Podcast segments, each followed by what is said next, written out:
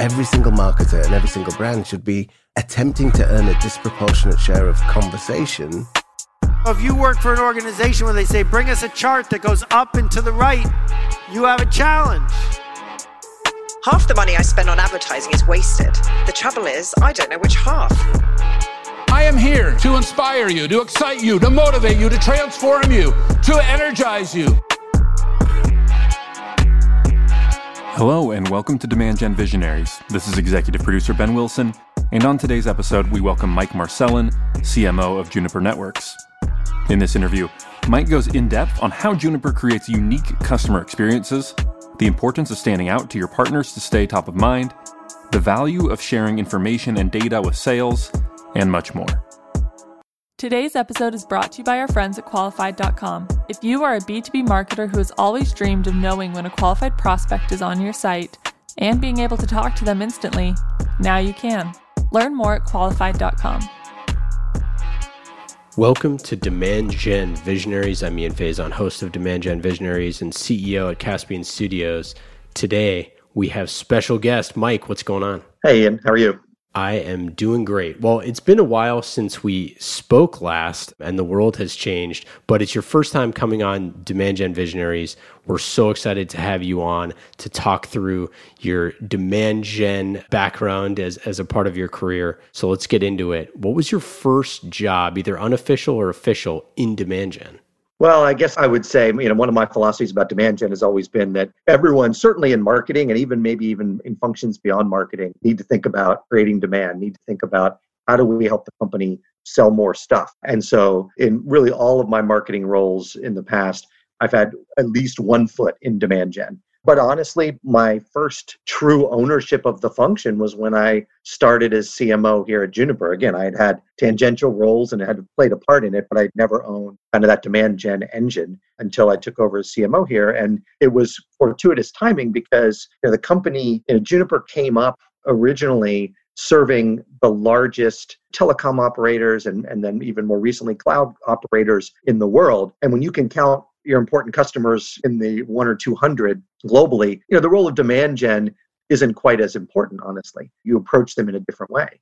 But as the company started to evolve and as we started to look at, we need to broaden our reach in the marketplace, focus on many more verticals than the ones we had historically focused on.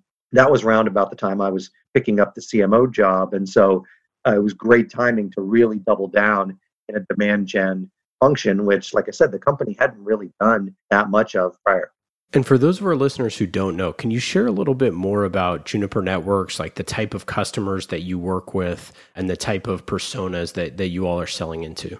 Yeah, absolutely. So, Juniper Networks is a company that provides networking infrastructure, security infrastructure for IT networks. And those could be for you know a small or medium sized enterprise all the way up to as i mentioned some of the largest telecom operators cloud companies on the planet. And so we deliver those types of solutions. So our typical go-to buyer is the cio in their organization or the cto in their organization. Like a lot of companies buying centers have certainly broadened and evolved and so now more and more it's also about line of business. And i think probably the biggest driver for that evolution or broadening is just that the network and IT have just become so much more critical. Every company has a digital transformation imperative. Every company is figuring out how to invest in technology to propel their business. And so the world we play in has become more strategic, even just outside of the CIO organization, to the CEO, to the board. And so that's given us some more interesting personas that we can go after. Okay, let's get into our first segment here the trust tree. With the knowledge you've been given, you are now on the inside of what I like to call the circle of trust. What, I thought we were in the trust tree with in the nest, are we not? So this is where you're going to feel honored and trusted in our trust tree here, and you can share your deepest, darkest demand gen secrets. All right. So, what would you say your demand gen strategy is? Well, I mean, ultimately, what you're trying to do is you're trying to drive as much pipeline for the business. Again, we're B2B, so you can't necessarily talk to B2C where it might be a little bit different. But for us, we've got a sales force, we've got a set of channel partners, and there's no more valuable thing that we can do for them than to hand them a wonderful lead that then will convert into a sale. So if you strip it all away, that's what it's about. Now, you know, how you do that probably hits on a lot of different dimensions, which I trust we'll talk about today, but certainly you have to have a really close working relationship with your sales colleagues because they're targeting certain customers. They are focused on different industries. They see different parts of our portfolio that are you know more telling at any time. So understanding their sales strategies and how we can support them and, and in some cases lead them into new markets is extremely important. And then obviously within the marketing organization making sure that you know we've got all parts of our team across all different functions that have any relevance to demand gen understanding where we're going and strongly interconnected I mean that's been an interesting journey as we figured out you know how to optimize the structure of our demand gen function and how we attack it and how do you organize your team within both the marketing org and then specifically demand gen yeah, I think back to actually Juniper's founder had a saying. He said it more in an engineering context, but I think it actually applies to a lot of things. And that is centralize what you can, distribute what you must. And it's actually pretty profound because obviously we know the benefits of centralization that you can get from efficiency. But you also realize that at sometimes you do have to distribute things if there's a strong, compelling reason to do so. And so we've tried a few different structures over the years and I think where we've landed is certainly a hybrid. It's not all one single organization, but we do have a single central team that lives and breathes demand gen. They live and breathe the targets that we've set, and they are creating the global campaigns, the frameworks. They're thinking through the personas, they're understanding the different parts of our portfolio and even prioritizing our demand gen efforts. And then we have a distributed set of folks, most notably our field marketing teams who are deployed around the globe alongside our sellers whose job it is is to really land those demand gen campaigns in their respective markets. So they are the closest to the buyers. They understand localization. Certainly if there are cultural differences in how we should approach demand all of that is best done by people that are closest to those markets. And so it's really kind of that hybrid mode. As much as we can centralize, I think we have, but then leveraging the distributed teams for that last mile. And also, by the way, to run some tactics feed into the demand engine as well. Again, tactics that are best done. We'll think about when we used to do in person events, which maybe at some point we'll get back to. But even as we're doing virtual events, we're doing some of those on a country specific basis, for instance. And so having those teams run those that's a contributor to our demand pipeline. Yeah, years ago, back in the, the olden days when we used to do events, seems like so long ago. Yeah. So, as you're looking at, at your demand gen team, what are the types of folks that you look for? What do you think makes a good demand genner? Yeah, it's a great question. And a couple things are certainly true. One is that this has become much more of a science over the years. And with the amount of data that we now have at our fingertips, that can be hugely valuable to basically making demand gen successful. But it's only valuable if you have people that can make sense of that data. And so, one of the first investments I made a number of years ago when I took over CMO was in a team of data scientists. And that team still exists today. And they're not they're not the ones building the campaigns per se, but they're the ones, first of all, setting up our data architecture and creating the, the platform for us to bring all the data together in one place. And then they're the experts when we have questions we have to ask about the ROI or efficiency of our campaigns, or they help us with segmentation and how do we target certain areas of the world or certain industries. That really robust data knowledge, I think, is super important. Then, even the folks that are the true kind of demand gen, campaign architects, campaign builders, campaign executors have to be pretty conversant nowadays with data. So, if I were looking for one skill that I would say has to be there in all cases, it is data proficiency. The other one that I think is important is demand gen often sits in between, let's call it the product and product marketing world and the sales and customer buyer world, which means you have to understand what resonates and is important to buyers, potential buyers, but you also have to have, be reasonably conversant in our portfolio and our solutions. You know, in our case, as a technology company, you know, I don't expect our demand gen people to go into the weeds on the technology, but they need to understand the portfolio and what it does and why it's valuable and then do that pivot and that translation into language into demand gen hooks that a buyer is going to that's going to resonate with the buyer and can get them engaged so that we can start the process of unfolding and divulging more about why our solutions are the best for them. Well, and you have such a technical product, you know. I mean, I think that that's one of the things that is potentially difficult for a lot of demand gen marketers is that they don't have a fundamental understanding of like what the product does or or maybe not a relationship with the type of customers. You know we talk a lot about how you need to actually get out there and talk to customers and sit in on sales calls and those sort of things. But how have you approached that in terms of like getting your demand gen team and your broader marketing team making sure that they're living and breathing the technical details is something that's potentially really complicated? Yeah i mean i would say you think about for demand gen specifically ultimately well, we're, certainly accountable to ultimately revenue for the company. If what we're doing isn't yielding revenue, then we're doing something wrong. But our true accountability kind of is a little bit upstream from that. And what I mean by that is, at least how we're structured, you know, our goal is to engage customers and prospects, to work with them and monitor their buying signals, and ultimately get to a point where a lead is warm enough where we want to pass it over to a sales development rep, to an inside salesperson, or to a partner, and on occasion to one of our outside salespeople. And then they will take it from there and work that and hopefully, you know, ultimately win the business.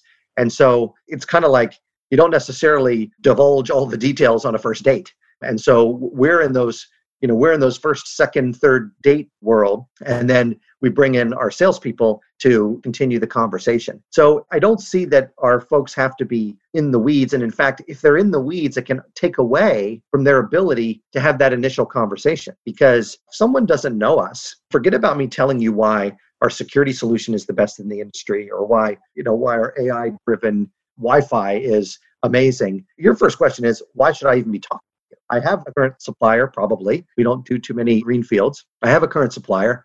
Why should I even be talking to you? And so your value has to start at a higher altitude than the bits and bytes of, of our technology. And so it's really kind of gleaning what is that higher order business value that's going to resonate with a CIO, CTO, a line of business buyer around ability of their business, simplicity of their operations, saving money obviously can be a key element of that, helping them generate revenue or grow their business more quickly. Those are the terms that we have to talk about. And in fact you know one of our campaigns right now is called let's get real. And it really is juxtaposing a lot of the hype that's in the industry with real results that we've seen from our customers with quantifiable business metrics. And that really helps open doors. We'll eventually if we do our job right we'll eventually get to a conversation about the technology. But the first goal is why should i be talking to you what's in it for me? How's it going to help my business? And are a lot of the accounts that you're targeting are these folks that are like net new to the company? Is it is it more of an upsell situation? Like what does that normally look like or is it all over the board? It's definitely all of the above. I will say i mean we are by far the biggest driver of new logo conversations in the company. I mean, our sales folks are tasked, even aside from what marketing may bring them, they're certainly tasked with trying to get into new logos. But by far, we're that engine to try to do that. And in fact, if an account is, we call it named, so it's assigned to a salesperson, we already have a foothold, maybe you know they've already bought some of our solutions. We will still engage them with some of our marketing campaigns, but we don't even take credit for that when we're tallying up our demand gen pipeline numbers that we're accountable to for the company. Because I don't want to get into this debate over you know, with a sales team, like, well, wait a second, we were already working with them. How can you say that? Mark, how can marketing take credit for that? So that's more of a, a sales assist that we do, but but what we really hold our accountability toward is new business. And that doesn't mean they could have never done business with us, but there's not a salesperson actively involved with them right now. And we've nurtured an opportunity and we've brought that to the salespeople. But certainly the vast majority of those leads and opportunities we bring are relatively new logos to us. Either they've never done business with us or it's been a, a very long time. And we have you know, kind of rules around that so that we're all clear with the rest of the business. Well, you know, it's really interesting because I think when you're talking about new logos, specifically in when you're selling to IT or to technology leaders, it's really tough to have a strong inside sales or like outbound motion from a sales perspective because of just how unbelievably busy and and how many emails that CIOs get and all that sort of stuff and senior technology leaders. I mean like it's it's really interesting that that your marketing motions are the things that are driving the demand and the interest there. Yeah, absolutely. I mean, at least in our space, uh, you know, our sales teams would much rather nurture existing relationships and they're actually extremely good at that quote unquote knocking on doors, uh, whether that's actually knocking on doors or somehow virtually doing that, that's tough work. And so that's what marketing can do at scale. It's not as if we have someone attend one webinar and then we're chucking that over the wall to sales. Typically, it is multiple touches, a level of engagement that we believe has created that warm opportunity and reasonably qualified, and then we hand that off to sales. And so that motion for them when some of that early legwork is done is a much easier motion for them to take the ball and run with. As you're bringing those folks into the pipeline, how do you view the relationship with your website? Like, how what are the types of things that you're doing to get to drive interest there, to get those conversations for the warm handoff to sales? Yeah, I mean, certainly the website is in many ways the hub of our demand gen, and there's certainly a lot of tactics off the website that we do. Be clear, but if someone comes to the website, it is even if they're they're not thinking they're in a buying mode, it's always an opportunity to engage with them. And let me just say engage with them. And, and whether that engagement leads to an immediate opportunity or whether it just points them to a webinar they didn't know about, an event they didn't know about, ad on our website, because of course we have all the ad space is ours. So pointing them to some of our new solutions um, so that they can learn more about them. All of those things are part of that demand motion. And then clearly anytime we have the opportunity via the tactics that we run, point them back to the website and the respective landing page for whatever it is they're engaging with, that just gets them into the fold. So I, see the website as critical. And in fact, even beyond what you might think of as traditional demand gen, our website is used for customer support. Our website is used for technical documentation and getting started when you are onboarding a new product. And so all of those other touch points, which, you know, they're not necessarily coming to be sold or, or even to be engaged, but it is an opportunity to do that for cross sell, upsell motions, and just ultimately to improve that engagement, improve the customer sat, which down the road is going to pay off in the customer buying more. How do you view things like conversational marketing, like both in real time or with bots or things like that on the site? We actually have turned up a, I'll call it a chat bot. I mean, I think that doesn't even quite do it complete justice because it's got some really neat AI sitting behind it. But yeah, we put that on our website. And it was very interesting to see how that technology learned and got more effective and actually very quickly did so. You know we spent a lot of time on the front end of course getting it set up and even doing some you know hard coding of things that we thought we didn't want to have a bad experience out of the gate but we knew that the technology would learn.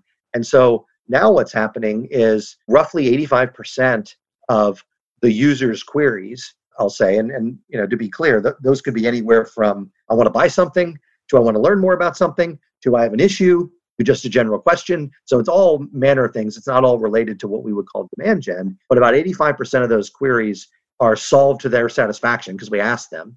Um, and then the rest we can hand off to um, you know an inside sales type of person if that's appropriate or a customer service person if that's more of what they're looking for. So i think very quickly i mean we've had this running for you know a couple quarters now on our website and very quickly it's become something that's actually increasing satisfaction increasing engagement. You know the worry is always people you know might not like this it's going to decrease satisfaction but it's actually been the opposite. So it's been a pretty important addition to our uh, our website yeah, we're huge fans of conversational and obviously the sponsor of our show, qualified.com. We love them.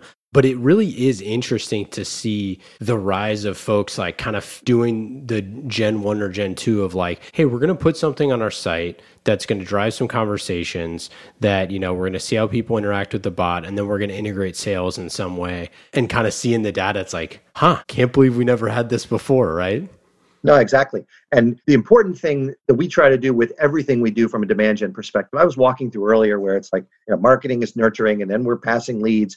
And that is kind of at a high level the flow. But actually, we work extremely closely with our sales development reps. And these are the folks, I know different companies call them different things, business development reps. These are the folks that typically are accepting our leads and making outbound calls, outbound emails, connecting via social media to try to further that.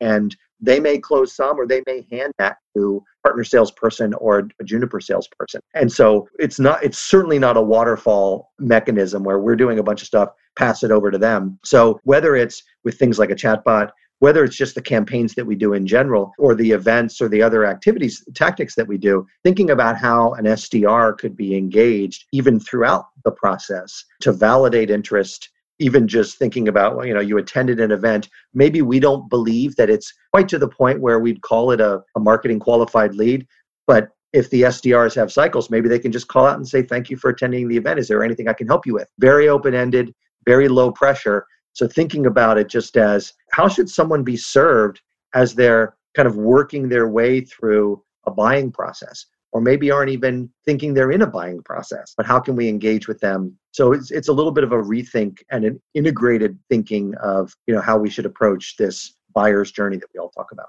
you talked about getting into the details, into the tactics a little bit, and we're going to do just that. Let's go to the playbook. This is what's great about sports. This is what the greatest thing about sports is. You play to win the game. Hello?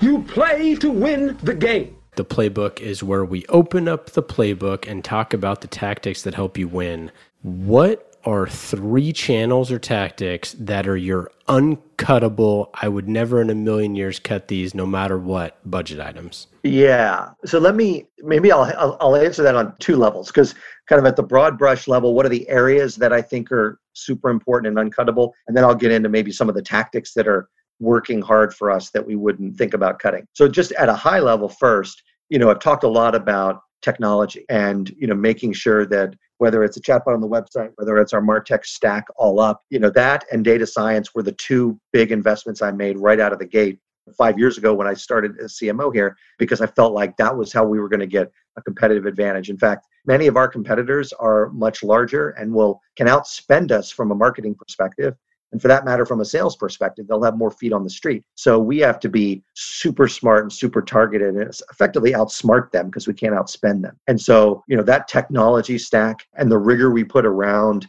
vetting technology, that's one area I would say is uncuttable.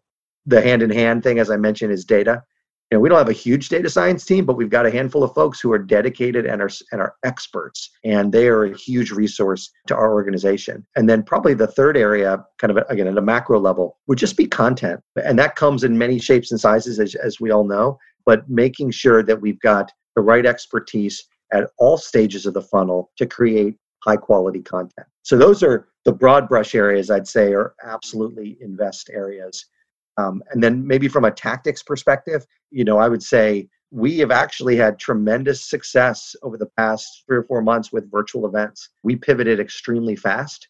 And, and by the way, we were doing webinars and things like that before, but I'm talking about big events that we previously would have done in person that we've now pivoted virtual. And we've seen a lot of success with that. And of course, nowadays we couldn't cut that if we wanted to because it's one of our primary mechanisms. But I would actually see going forward even post COVID, whatever that looks like, doubling down in that area because we've seen a lot of success. And then the other tactic I would just say back to the content as a broad brush is, you know, just making sure, you know, it's so easy to fall into the trap of creating marketing blah blah, you know, where you're saying things that are just generalizations or things that your competitors could equally say. Again, because we're the primary way that this company gets engaged with new opportunities, it's got to cut through the clutter that's out there. You, you said it. I mean, people are so bombarded nowadays with emails and invitations to webinars and they're trying to do their day job and are not in the mode of dealing with a lot of marketing pitches. So what you say has to be timely, relevant, cut through the clutter and just ideally be something that is either quantifiable or just you know real value that you can deliver to their business and so creating that content yeah there's the actual writing of it but there's also what sits behind that, which is making sure you're looking at the value that you're bringing to your customers in a quantifiable way. And we've got a small team that does business modeling. They'll do it alongside with customers actually throughout the, the buying phase, but then that serves as a great source of that data after the fact. So we can say, we saved company X, you know, 40% by implementing this, and this is how it how how that savings was actually realized. And whether or not we could name company X, it's still valuable. And certainly if we can name them, it's even better. A lot of great stuff to unpack there. And I want to, I want to double tap into a few of those. So what do you think makes a great virtual event? Like, what are you seeing that, you know, you said that you're never shifting off of them anymore. Like, why, why is that? I'd say the same thing that I'd say about an in person event or almost any other tactic that content is king, but how you deliver that content, obviously in virtual format, and then in this world where we're all virtualed out to some extent, you know, whether that's just our day to day meetings that we're all doing via Zoom or whatever the technology is. We really have to make sure that we're delivering content that is timely in the right kind of chunks and understanding that people aren't going to, you know, whereas they might have come to one of our big events and spent a whole day with us or or even in some cases, I mean, our, our global conference was a two and a half day affair over, you know, over the better part of a week when you add in travel on either end. So you can't necessarily do that a great virtual event starts with hard hitting, quick hit content that's modular. And so every single session we had, including keynotes, was under 30 minutes. Most of them were under 20 minutes. And so that was super important. But within that, we were able to do demos. So while you couldn't get truly hands on, you could feel like you were getting hands on with the solutions that we have on offer. So that's really important. Show it's not just PowerPoint put online. It's it's actually let me just show you how this stuff works it's trying to build in some fun. So we've done some events where you know we'll you know engage a group of customers or prospects and then we'll do a you know wine tasting at the end or we'll do you know bring in a, a virtual chef and, and do something that they can actually do from their kitchen and with their family. So it's all manner of things trying to actually take advantage of the situation we're in rather than lament it and pivot everything we did slap it online think it's going to work in the same way. Did you get any like anecdotal feedback or things from those events? And then also, like, what data were you using to measure the success of those? What we did back last quarter was we took what we were planning to do as in-person you know, big in-person events and we put them virtual and then we ran two of them one targeted to one of our customer segments and the other targeted to the other and big segments. So for us i mentioned we work with a lot of telecom and cloud companies so that that's a very different buying decision in networking world than an enterprise would have. So th- that was the bifurcation. I mean that was important because we didn't you know we wanted the content to be relevant to the audience. And when you look at the attendance that we got actual attendance not registrations actual attendance we got for those two events, it was more than all of the in person events, and there were dozens last year combined. So it was massive and certainly exceeded our expectations. And uh, you know, a sizable chunk of those attendees attended or listened through five or more sessions. So not only did they come, but they were engaged and participated throughout. So those big events for us were certainly again pretty successful and we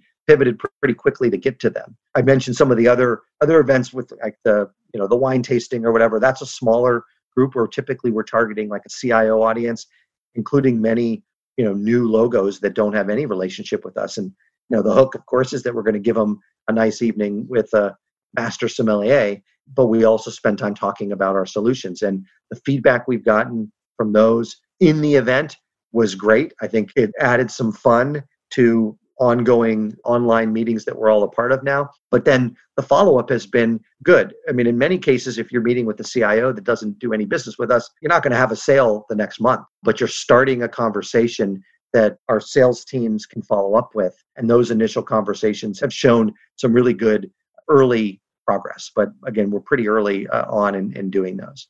Well, and the thing that's so fun about things like that is it gives you a reason to follow up with interesting things, right? So if you did a session with a sommelier, you could send them a different bottle of wine every month for the next year or something like that. Or you could let them know about like similar events or something, especially for the people who really enjoyed that event. Like that's the thing that I think is is so fun about the experiential marketing or this blend of like event plus experience or digital event plus experience is that you can now like as a marketing team follow up with that person so that sales isn't like you know being the person like hey how was that bottle of wine you just had? You know it's like marketing can follow up like hey you know we just sent you something else that's new or you can continue a conversation and be memorable. And it's like at the end of the day if they're like you know juniper's pretty great. They know exactly what type of wine i like and they send me a new bottle every month it's like that's a pretty advantageous place to be to be top of mind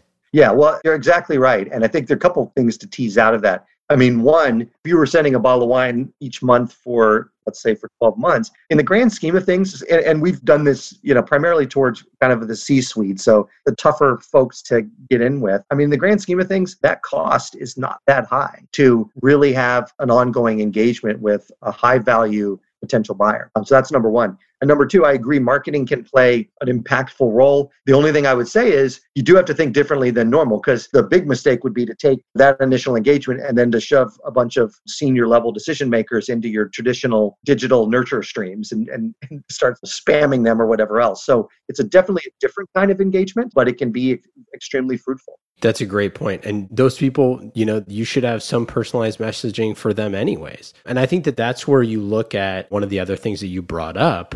And obviously, your company does this, so it's core to your business. But AI, I mean, you're looking at opportunities with AI and personalization and things, specifically with regards to demand gen, to do stuff that we never could have ever done. Like, how I know you all are using AI, you know, again, you do it as a company, but how are you looking at like AI plus demand gen? I'd be remiss if I weren't looking hard at AI within marketing, given that we've got some market leading AI solutions for our customers with our products. And I'm super excited about it, partially because we have made the investment in data. I mean, AI is worthless without data. And the more data, the better the AI uh, can be, or the more the more valuable it can be, or the more value it can deliver. And so our investments in data over the past few years, I think, set us up extremely well to take advantage of AI that is still I'd say pretty emerging in the marketing space.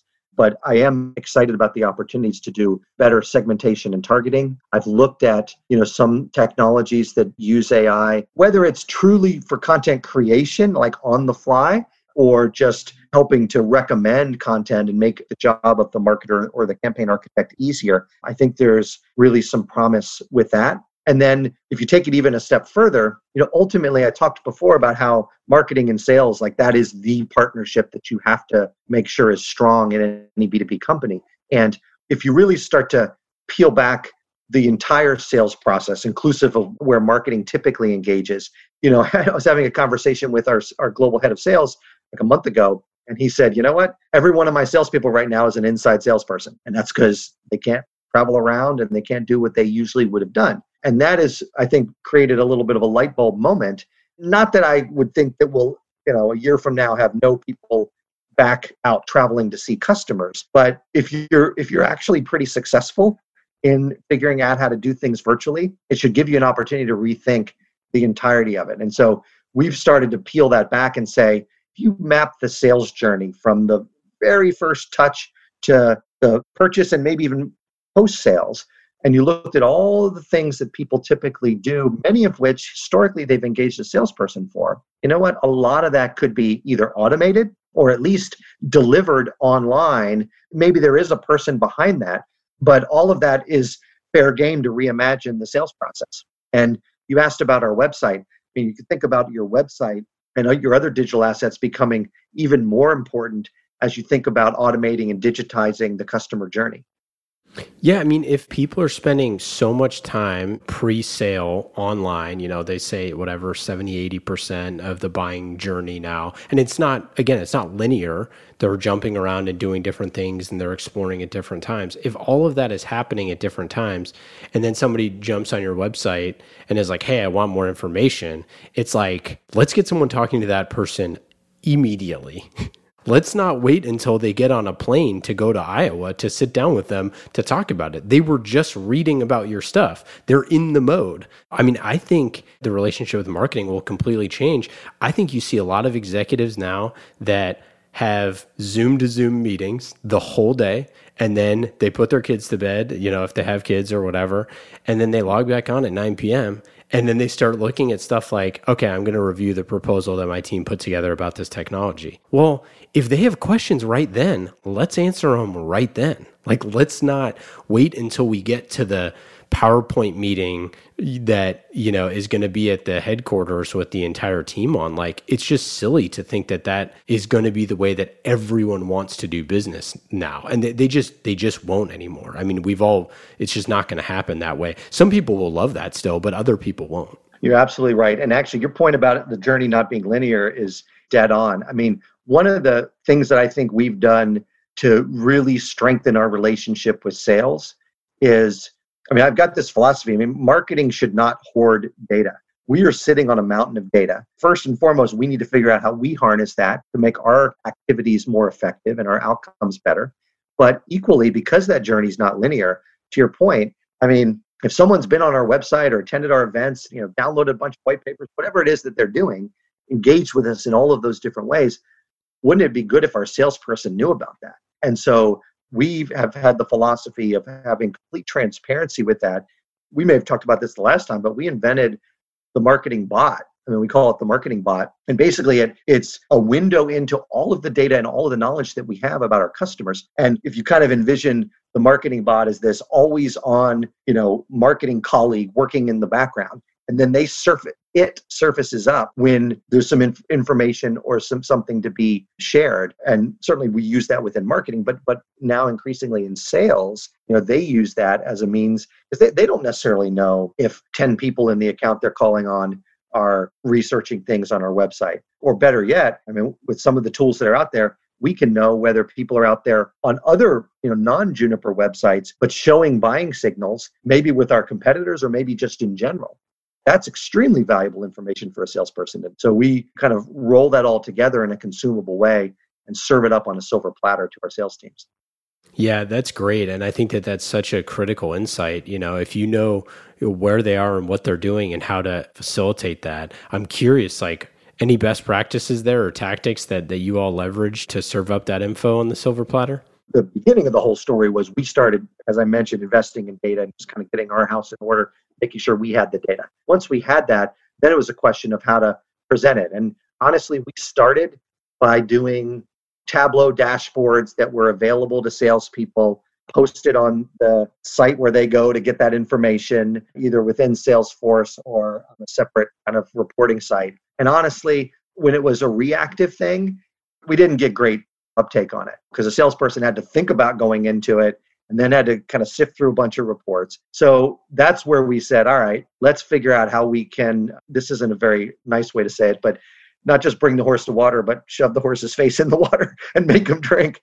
But in all honesty, the way we do that is by being really careful about when we bring the information. I talked about kind of always working in the background and only surfacing when there's an insight that's of value. I mean, if we're just bombarding them with information, it's going to become noise really quick. So it really is looking at all of those buying signals, looking at all the information and engagement we have, and then serving it up to them. I mean, it is available always, so they can always go and get it. But you know, we have you know plugins with their email, so if they have a meeting coming up with a given account, we proactively serve them uh, this information about that account. If they've scheduled an executive briefing in our EBC, we proactively in advance give them information about those accounts. So just those kinds of things. So it shows up at the moment that they need it, not just it's there and they have to remember to go get it. Speaking of sales, let's get to our segment, The Dust Up. Uh oh. Here comes trouble. You may have heard that there was a dust up involving yours truly. And now we've got a wild scrum with fights breaking out all over the place. And it is getting really ugly as we've got punches and kicks so, the dust up is where we talk about healthy tension, whether that is with your board, your sales team, your competitors, or, or really anyone else. Have you had a memorable dust up in your career, Mike? You know, there certainly are times where I feel like people need to be educated. I treat them as learning opportunities because I don't think if we're ever at odds at the ultimate objective, then we're actually doing something wrong. So, if you scan back far enough, what sales is trying to do, what marketing is trying to do, what the CEO and CFO care about, it's all the same thing, right? So you shouldn't have a dust up about those objectives.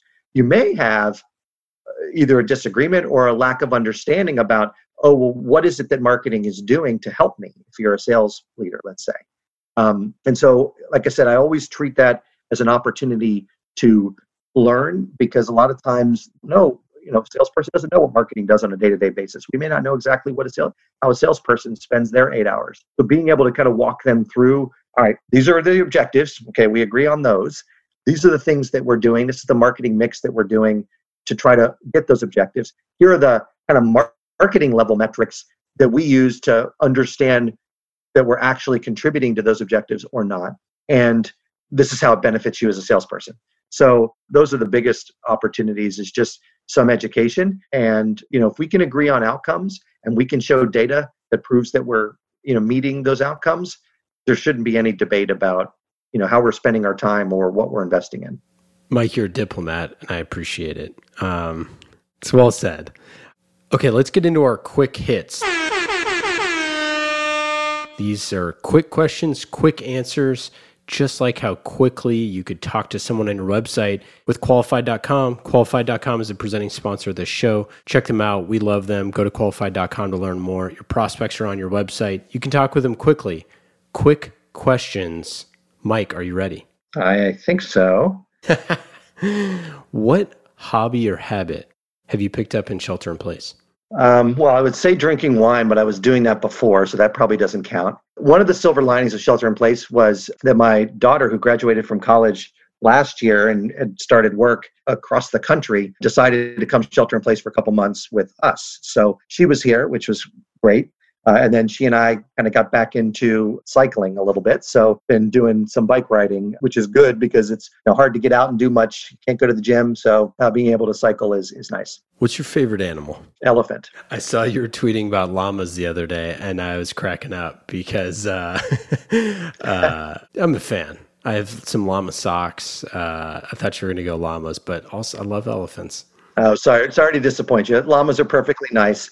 I did get the rare treat to go to Machu Picchu a few years ago where there are like llamas roaming around, which is very If you weren't a CMO or in tech at all, what do you think you'd be doing? What would I be doing or what would I like to be doing? Either one. Is this like, you know, I'd like to be an astronaut kind of conversation? Sure. You can be an astronaut in this conversation. No, actually, I mean, seriously, I never set out to be a CMO per se. I, I did set out to make a, a material impact on the on the outcomes of a company. So even throughout my career, they haven't always had uh, haven't always been in a pure marketing role.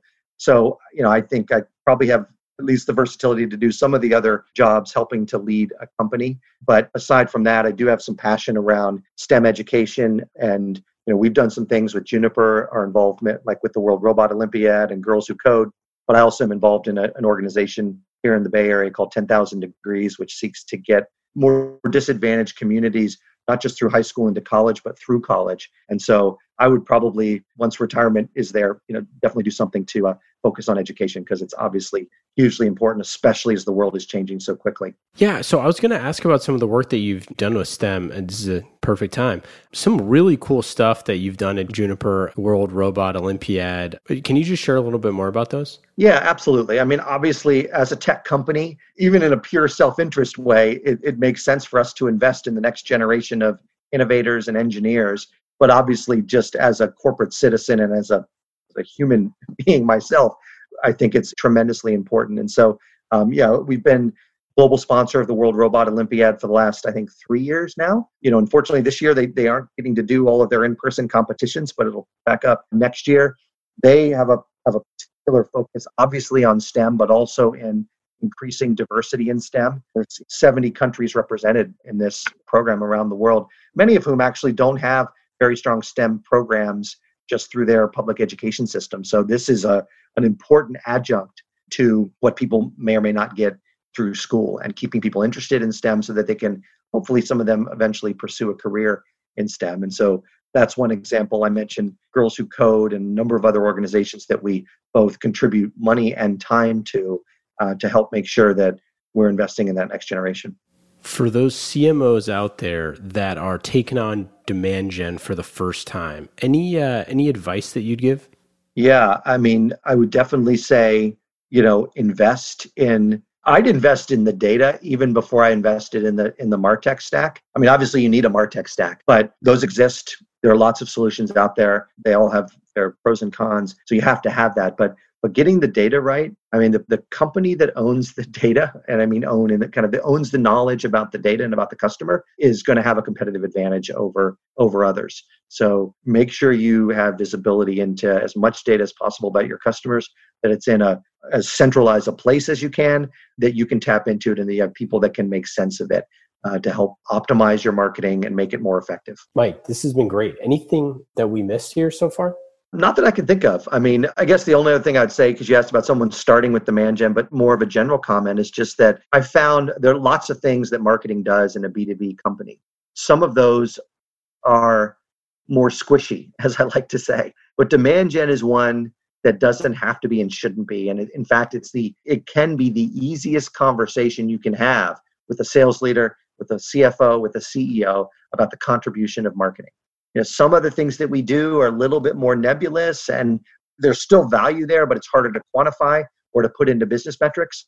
Um, but this is one that you ought to be able to say, this is how much, how many opportunities we're creating. Those opportunities are worth this amount of money, and those opportunities ultimately turned into this amount of revenue. That's pretty unassailable. So I found that that's like the one thing to anchor on. So if you're just getting started, you know, invest in the data, invest in the tools. The carrot for you is to be able to talk to your CFO and say marketing is delivering this value for the business. Well, that's it. That's all we got for today. Thanks so much for for joining the show. We really appreciate it. It's so awesome to hear everything that you're working on and the demand gen engine that you've built at, uh, at Juniper Networks. Our listeners, you know, if you if you're talking to the CIO, check out Juniper Networks. Um, you know, pass some info along. Anything else, Mike? Nope. It's been a pleasure, Ian, as always. Uh, it, was, it was great to chat with you. Take care. All right, you too. Demand Gen Visionaries is brought to you by our friends at Qualified.com, a conversational marketing company that's on a mission to transform the way B2B companies sell. Go to Qualified.com to learn more.